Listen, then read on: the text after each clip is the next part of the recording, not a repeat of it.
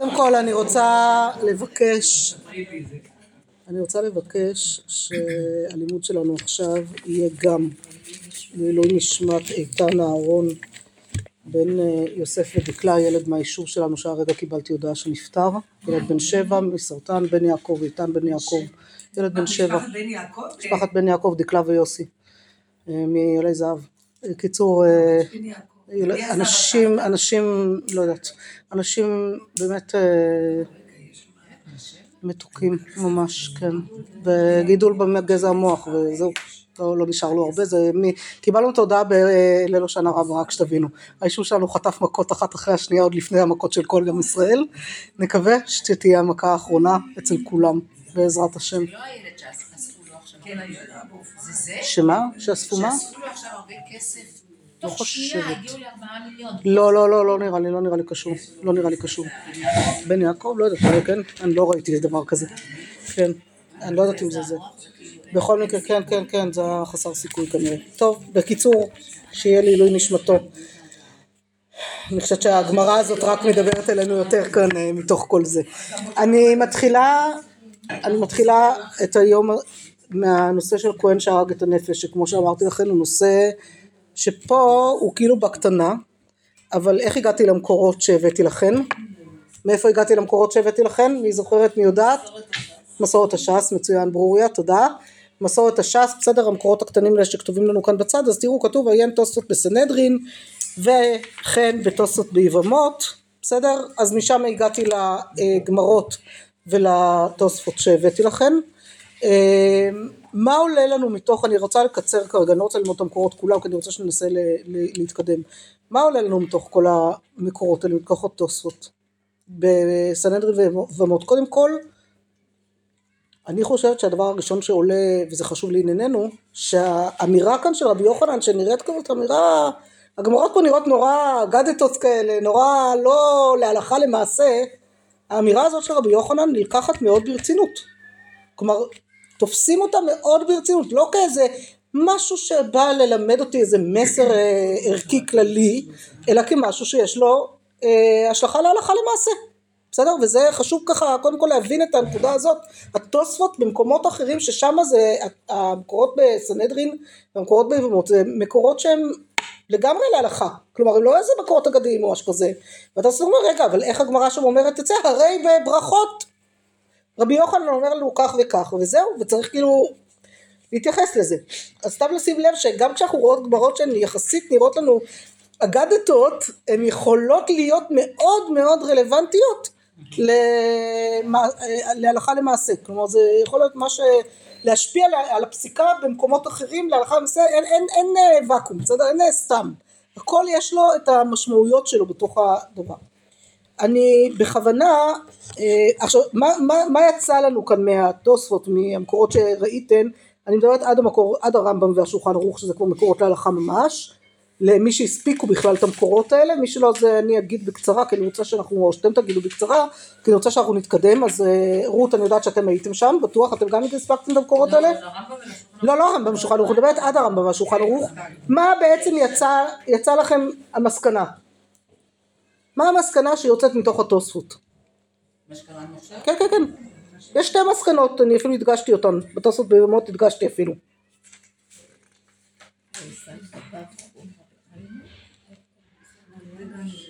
אז יש לנו כאן לא א', שכהן לא נושא את כפיו, אבל שזה חומרה בעלמא. כלומר, העיקר זה העבודה, אבל נשיאת כפיים נחשבת כסוג של עבודה, אבל היא עדיין באיזושהי מדרגה אחרת מהעבודה עצמה. כלומר, כשכהן לא יכול לעבוד עבודה, נשיאת כפיים היא קשורה ולא קשורה אל העבודה הזאת. היא מצד אחד מייצגת לנו מאז שחרב המקדש, נשיאת כפיים זה בערך הדבר היחיד כמעט שמייצג את מה שהכהן בכלל עושה, נשאר לכהן לעשות. עכשיו הדגשנו יפה בחברותא איתכן, שהכהן בין אם ה... בנושא של העבודה ובין אם בנושא של נשיאת כפיים, הוא בכל מקרה צינור. הוא בכל, בכל מקרה סוג של שליח. כשהוא עובד עבודה הוא צינור של מלמטה למעלה. בין ישראל לאביהם שבשמיים. כשהוא נושא כפיים הוא צינור של מלמעלה למטה. להוריד מלמעלה את דרכו, את הברכה לכל ישראל. בסדר? אז זה, זה, זה צינור ש...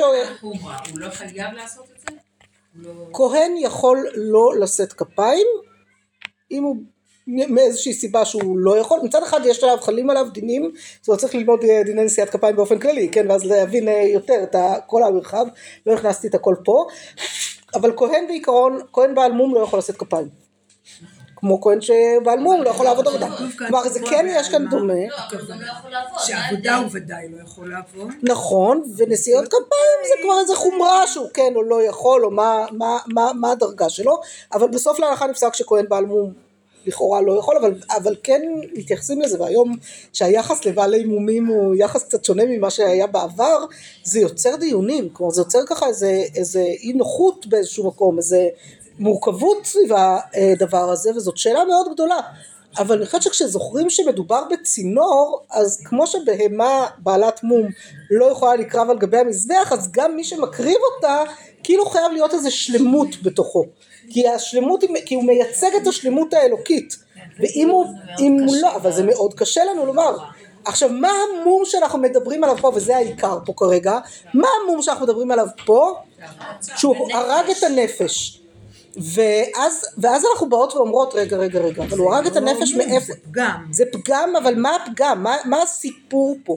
עכשיו, אדם שהורג אדם אחר, כאילו, קודם כל אומרים לנו, צריך להבין, אדם שהורג אדם אחר, גם אם הוא מאוד רוצה אה, שמשהו ישתנה, אה, ממעט את הדמות.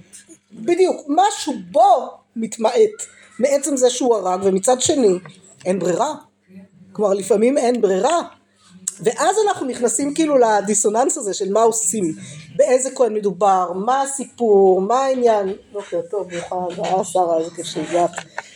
ואז אה, אומרת, אומר לנו הרמב"ם ככה, העבירה כיצד? כהן שהרג, אני במקור תשע, בסדר? כהן שהרג את הנפש, אף על פי שעשה תשובה, לא יישא את כפיו, שנאמר ידיכם דמים מלאו, וכתיו ופריסכם כפיכם וכולי וכולי, בסדר? כלומר, מה אומר לנו הרמב"ם בעצם? אומר לנו הרמב"ם, מה שזה יוצר בנפש שלו זה סוג של מום נפשי שהוא לא יצא מזה גם אם הוא יעשה תשובה כלומר תשובה לא יכולה למלא את החסר הזה כי יש כאן איזה חוסר שנעשה בעולם על ידך וזה משפיע עליך והברכה שאתה תנסה להביא כבר לא תהיה אותה ברכה היא כבר לא תהיה שלמה השולחן ערוך כשהוא פוסק אבל למה הוא צריך תשובה בכלל? יש מקרים שהוא לא צריך תשובה. מי אמר שהוא צריך תשובה? לא הוא אומר אפילו עשה תשובה אפילו עשה תשובה. אפילו עשה תשובה הוא לא מתחברת לשאלה. אבל זאת שאלה טובה למה בכלל צריך היה לעשות לא תשובה. בדיוק לעילה ולעילה, לא הציל אדם אחר. יפה, ואז עכשיו אולי אפשר לומר, ואז עכשיו אולי אפשר לומר, שלפי הרמב"ם, הכוונה היא רק למי שהרג במזיד, מישהו שהוא לא היה צריך להרוג, ואז אם הוא רוצה לעשות תשובה וכולי, ולא הורגים אותו על זה. לו צריך לעשות תשובה, נכון. אבל זה לא, זה לא קשור למלחמה. ששם הוא לא צריך לעשות תשובה.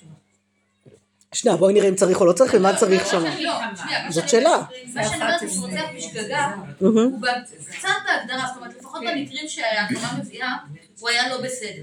אוקיי. בסדר? הוא לא לא רוצח שחייב ניתן, אבל יש לו על מה לעשות תשובה, ברור לנו. כלומר זה מה שאת הולכת, רואים שלמדת רש"י יפה ולמדת חז"ל יפה של מגלגלים זכות על ידי זכאי וחובה על ידי חייב ואם יתגלגל על ידך חובה כזאת אז לכן אתה צריך תשובה. אני אפילו לא אומרת את זה. אלא? אני אפילו לא אומרת את זה.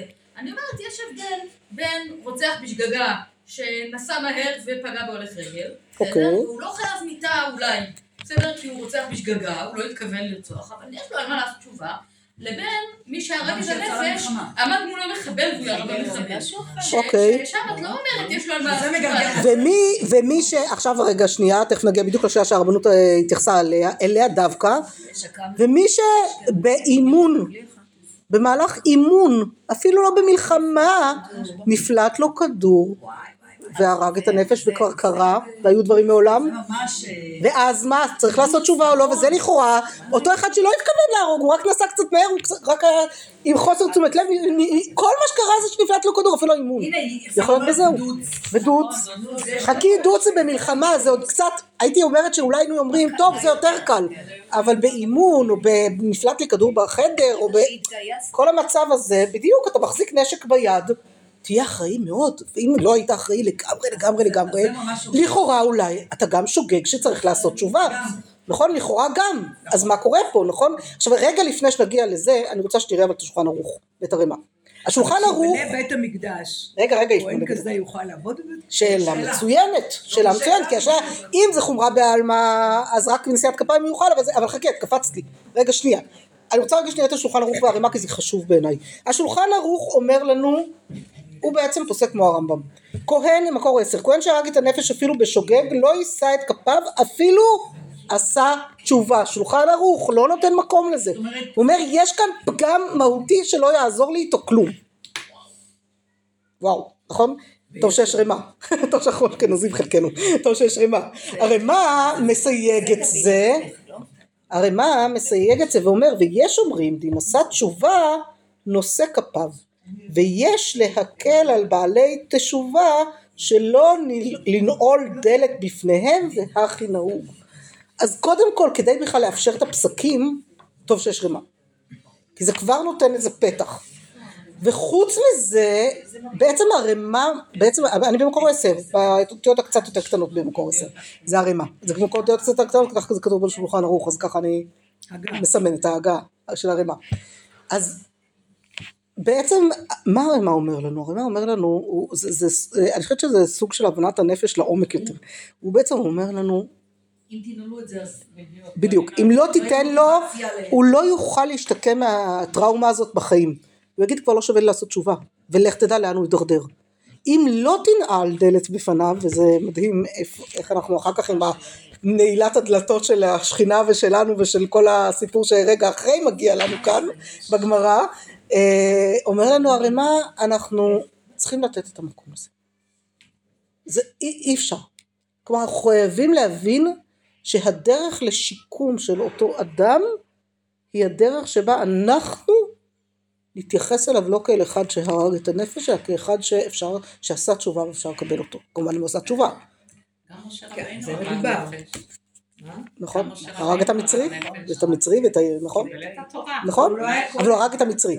הוא היה לשבט לוי, הוא היה הכהן הראשון בעצם. אבל טוב בואי רגע נעזוב שנייה את משה רבנו כי היינו איתו כבר ואני רוצה רגע להניח אותו. בן היה כהן.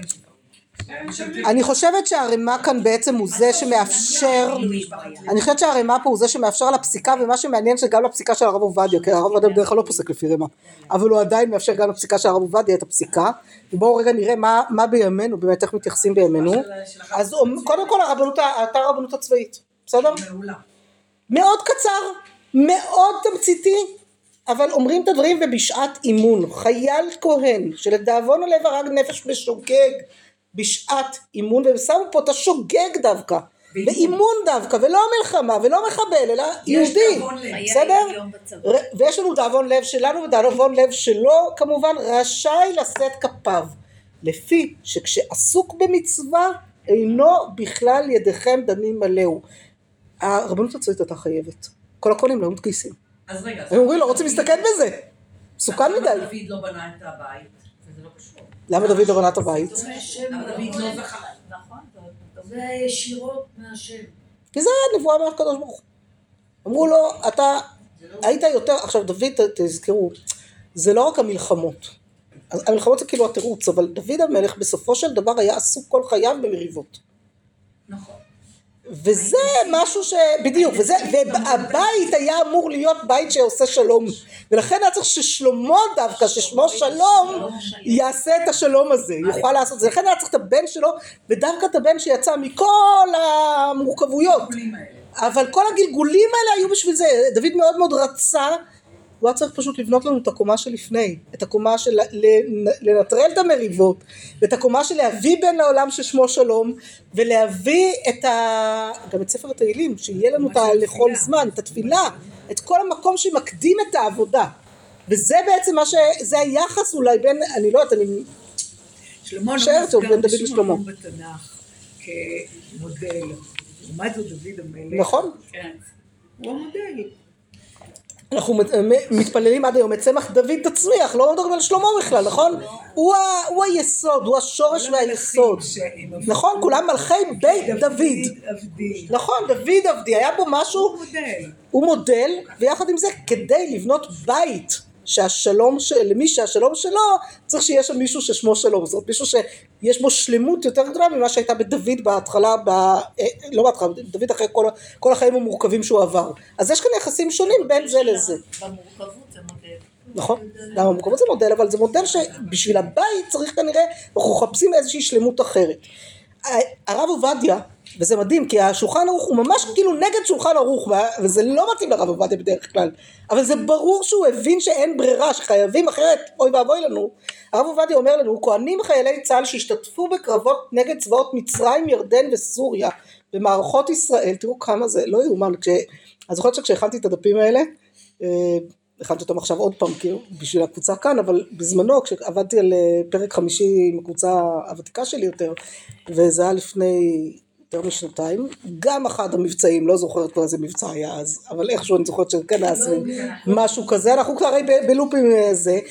אבל אני אומרת כמה זה לא יאומן איך זה חוזר ונהיה רלוונטי די שכבר ייפסק. בעזרת השם שנזכה לעמוד אה, איתנים מספיק בשביל שזה יוכל להיפסק. אז כהנים חיילי צה"ל שהשתתפו בקרבות ופגעו והרגו מחיילי האויב. האם דינם ככהן שהרג את הנפש שאינו נושא כפיו לברך את ישראל? עכשיו זה מעניין כי הוא כתב הרגו חיילי, חיילי אויב אנחנו יודעים שיש הרבה דוצים במלחמות.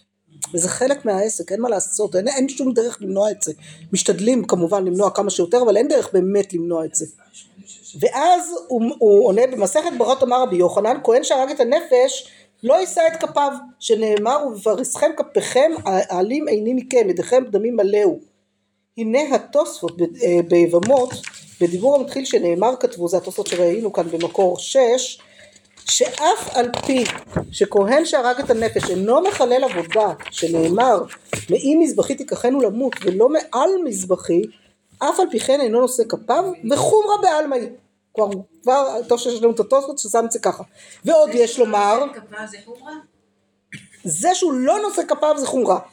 כל, כל, כל, כל האמירה הזאת כן ועוד יש לומר שדווקא לא יישא כפיו לפי שהרג בידיו ואין קטגור נעשה סנגור כי זה מפרסכם כפיכם. העלים עינים מקיים מדבריכם אליהו עד כאן. וכן הוא בתוספות בסנהדרין. ונראה שלתירוצם הראשון מה שאינו נושא כפיו הוא רק מדרבנן אבל לפי התירוץ השני נושא כפיו מדאורייתא. כי זה דרכם דומים עליהו וזה הידיים ובסדר זה בדיוק זה ובאמת הוא העריך שם הרבה אני קיצרתי הבאתי לכם את התשובה קיצרתי לכם אותה. ובאמת שבנידון שלנו אין לנו צריכים לאכול זה. כי מלבד מה שכתב הפרי חדש שאם אנסו להרוג נושא כפיו הפרי חדש האחרונים אה, הגיעו לשאלה הזאת ממקום אחר. הם הגיעו לשאלה הזאת ממקום של אה, חיילים בצבאות רוסיה או כל הצבאות הזרים שהכריחו אותם להתגייס, כן? כל היהודים שהכריחו אותם להתגייס. אז כהן יהודי והם נלחמו לפעמים כנגד יהודים מצבא צבא האויב והם נאלצו להרוג כי זה היה המלחמה והם זה, זה, הרגשה נוראית הרי, זה, יש כל מיני סיפורים כאלה על זה שהוא בא להרוג, הוא צעק לשמע ישראל, ואז אתה אומר, אה, כל, כל הסיפורים שאתה אף פעם לא יודעת אם סיפורים חסידים או סיפורים אמיתיים, אבל כנראה יש בהם גרעין של אמת בוודאי, וסיפורים כאלה אמיתיים בטוח. אפילו על חיילי אויב. ולכאורה השאלה היא אפילו על חיילי אויב, לפי הרב עובד, כי זה נפש בכל מקרה. אז uh, הפרי חדש אמר שהרי אפילו אם אונסים אותו להרוג את חברו ישראל, רגע שנייה, uh, אונסים להרוג נושא כפיו, והסכימו בספר בית המלוכה, ואם כן הרי הכהן שעומד מול צבאות האויב וחשוף לסכנה, אין לך אונס גדול מזה, והבא להורגך השכם להורגו. ודין זה עדיף הרבה מנידון הפרי חדש, הרי אפילו אם אונסים אותו להרוג את חברו ישראל ייהרג ואל יעבור. וכמו שאמרו על זה בפסחים, מהי חזית דם, אה, דם הדידך תשומה כתפי, כלומר מה ראית שהדם שלך יותר אדום משל חברך, אסור לך להרוג אותו אם אתה יודע שזה ישראל. דילמה דם אדרי חברך, סומק כתבי, אולי הדם של החבר שלך יותר אדום, אתה, אתה, מי אתה שתחליט? אבל זה הגנה עצמית, אחרת הוא יהרוג אותו. יפה, זאת שאלה, מה קורה, ויהיה לך פסוקה ברמב"ם, ובטור בשולחן ערוך יורד דעה, ובכל זאת לא נפסל לשק כפיו כיוון שאנוסו, ולא ענה מליבו, אף על פי שעשה שלא כהוגן, זאת בעצם הוא לא היה אמור להרוג, אבל את החבר שלו הישראל, כן, מה שבפרי חדש, הדוגמה מה, מפעם, אבל הוא, נ... הוא לא צריך להיהרג בשביל זה, כלומר הוא לא היה צריך, לא היה צריך להרוג, סליחה, הוא צריך להרוג, אפילו שהוא להרוג אותו, אבל אם הוא בסוף בכל, הגן על עצמו ונשאר בחיים בכל זאת, לשאת כפיים הוא יכול, שזה מעניין, ככה, אה, המעבר הזה. כל שכן כאן שכהנים שהם חיילי צה"ל עומדים לגונן על ישראל ועל ארצנו הקדושה שאין ספק שמצווה רבה הם עושים לקדם פני צבאות האויב הבאים לזרוע הרס ולהשמיד ולהרוג ולאבד אנשים נשים וטף. וזהו מה שפסק הרמב"ם בהלכות מלכים שעזרת ישראל מיד צר הבא עליהם היא בכלל מלחמת מצווה. כלומר ההבדל הוא שפה אנחנו מדברים על מלחמת מצווה. וכשכהן חייל מתגייס לצבא ההגנה לישראל הוא מתגייס למלחמת מצווה לא משנה באיזה קונסטלציה הוא נמצא. כלומר אפילו באימון זה חלק ממלחמת המצווה של ההגנה על עם ישראל בארצו. וזאת הנקודה שחייבים להדגיש פה ואם כן בוודאי שאין ספק שכהנים אלה כשרים לנשיאות כפיים. ואומנם העריכו האחרונים בתשובותיהם בדין חיילים כהנים שחזרו ממערכות המלחמה הם כשרים לנשיאות כפיים כשיודעים שפגעו בצבאות האויב והוא מביא כאן כל מיני שו"תים שעסקו בזה. אולם הם דיברו לפי, דיברו לפי מקומם ושעתם והדיון נסב בעיקר מפני שהרגו מצבאות וחיילי האויב אשר בתוכם יהודים שגויסו לצבא אבל כאן במלחמת מגן זו ששמו נפשם בכפם לקדם פני האויב להציל נפשות ישראל אדרבה ראוי לומר להם תחזקני ידיהם וישר כוחם. התחזקני ידיהם הוא חזק בהקשר של נשיאת כפיים. והדבר ברור ללא צל של ספק שכשרים והגונים הם לנשיאות כפיים ויבורכו בפי עליון ויקוים על ידם ושמו את שמי על בני ישראל ואני אברכם קודם כל את הכהנים האלה שתהיה להם ברכה ואם אנחנו נגיד להם אל תישאו כפיים בעצם הם לא יסכימו להתגייס. זה, זה כאילו הפגיעה הכי גדולה בכהן באיזשהו מקום זה מה שנשאר מהכהונה שלו הכי חזק. ולכן והוא רוצה להיות הצינור הזה הוא רוצה להמשיך להיות שליח. והוא בעצם אומרים להם פה אתם צינורות אתם שליחים גם של העבודה מלמטה כשאתם נלחמים וגם של העבודה מלמעלה כשאתם ממשיכים לשאת כפיים מלמעלה וזה לימוד מאוד מאוד חשוב אני חושבת גם בימינו להבין את הערך הזה ואת הכמה אנחנו צריכים להיות עם תשומת לב. אני חושבת שמה שאני לוקחת מכאן יותר אפילו זה להיות עם תשומת לב לבנים לנכדים לכל מי שנלחם כרגע שנמצא שם במקום הזה. ובטח ובטח תשומת לב למי שחלילה יתרע על ידו. דוץ שלהבין שעובר עליהם כאן משהו שהוא לא פשוט בין אם הם כהנים בין אם לא כל אחד שהורג את הנפש אפילו אם זה נפש של אויב משהו מתמעט בדמות שלו משהו צריך איזשהו תיקון כדי להרים אותו ו- ו- ולקרוא ללמוד את המקורות האלה את התשובה של הרב עובדיה את ה... להבין שיש כאן משהו וללמוד הרמה המופלא של לא לנעול דלת בפני בעלי תשובה ולהגיד כן אז נכון יש כאן מקום לעשות תשובה סתם במקום של למה אנחנו מתגלגלים כל פעם במקומות האלה. אבל בסוף בסוף אתם עסוקים במצווה הכי גדולה שיכולה להיות ואשריכם אשרי חלקכם אפילו אם זה היה דוץ כמה שקשה הסיפור הזה של דוץ כמה שהוא נורא ושלא יהיה ושחלילה. אבל נו מה נעשה? וזהו ואני חושבת ששם אנחנו מאוד מאוד זה מאוד מאוד חשוב בנקודה הזאת. אני ניקח עוד כמה דקות לשערים הנעולים אז, אז אני חושבת שתאונת דרכים צריכה לבוא לעורר יותר. לעורר יותר. כי בסוף אם אני חס ושלום פגעתי במישהו אחר כשאני הנהגת לגבי נשיאת כפיים אני לא יודעת כי זה לא מלחמת מצווה וזאת שאלה טובה. שאלה טובה. אני מוכנה לברר, מוכנה לעלות לדיון. אני אעלה לדיון, מעניין, אני אעלה לדיון בשמחה. כאילו לא אכפת לי לשאול את חבריי הרבנים. אני כאילו אפשר לבדוק אני מאמינה שאם עשה תשובה מותר לו, כי יש רימה. מן הסתם הולכים על פי הרימה שאם עשה תשובה והוא בוודאי עשה תשובה. כי אדם נורמטיבי שחס ושלום קורה לו כזה דבר עושה תשובה הכי תשובה שאפשר שלא נדע לכל החיים עושה תשובה. זה טראומה לכל החיים שלא נדע באמת שלא נדע. ולכן אני חושבת שבנקודה הזאת מן הסתם מתירים על פי הרימה אבל שאלה? שאלה מעניינת אפשר לבדוק אם הרב עובדיה יתייחס גם להקשר הזה אני לא יודעת. זה נורא מעניין שהתשובה יותר תופסת מההרתעה יכולתי לחשוב שזה יהיה סוג של הרתעה להגיד לא אנחנו לא מקבלים את התשובה זאת אומרת לתת לזה משנה תוקף לזה ש... כן. לתשומת לב לכמה חשיבות יש ל... אבל לא, כאילו, מעניין מה יפסקו אבל לכאורה תשובה באמת... הרי מה לכאורה פסק? הבין שהטראומה היא כל כך גדולה לאדם נורמטיבי שלא התכוון לפגוע. הטראומה היא כל כך גדולה שאוי ואבוי אם ננעל את הדלת בפניו כי אז זה מקום זה, זה, זה, זה שובר וזה לא מאפשר זה לא מאפשר את ה... זה גם, זה גם לא מאפשר את השיקום. וצריך שיקום אחרי דבר כזה. האמת ש... טוב נסגור את השיעור כבר בזה אני רואה שלשירים נעולים כבר לא נגיע היום אבל לא נורא יהיה לנו מה להמשיך. אה, נסגור באמת אה, בזה, אתם אה, מכירות את הספר של אה, אלקנה בר- ברכיהו, הבן של הרב רמי ברכיהו, לא מכירות? אז כדאי להכיר, אני חושבת אני חושבת שזה שווה. אה, הבן של הרב ברכיהו, הרב ברכיהו זה רב המשטרה, הרב רמי ברכיהו, רב המשטרה, הגיוני, והבן שלו, אדם נורמטיבי לחלוטין, נשוי, אה, זה, נהג, והיה שם איזה סיפור שהוא אה, עקף באיזה דרך, לא, זה, ומשאית שהוא גרם ל... זה גם היה בגרמה כל הסיפור, סטתה והרגה אה, ערבייה שהייתה בצד הדרך.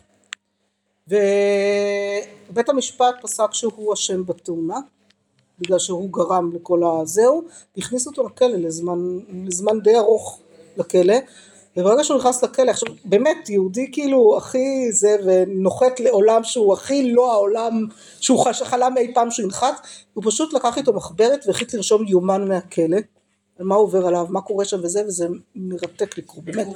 אה, אני לא זוכרת איך קוראים לספר, אני צריכה לחפש, הילדים שלי קיבלו אותו, לא יודעת, אני יודעת שהבת שלי קיבלה אותו קומונרית או משהו כזה, אז זה מבני עקיבא, לא זוכרת, הוא הסתובב בבית, אז אה, אני ממליצה לקרוא, ממליצה לחפש ולקרוא, בסדר, הבן של הרב ברכיהו, נדמה לי שקוראים לו אלקנה, אם אני זוכרת נכון, אה, אלקנה ברכיהו, הוא מעביר על זה- שיחות, הרצאות, אפשר, ל- כן, אפשר להזמין אותו גם, אבל אפשר פשוט לקרוא את הספר, ואני חושבת שזה שווה קריאה לכל אחד, באמת, זה נותן איזה, קצת מערער, האמת שלי זה היה מעניין לקרוא כי כשקראתי זה היה לחזור לחוויה מהזווית של האסיר, כי יואל עבד בשירות בתי הסוהר שלוש וחצי שנים כרב בכלא רימונים.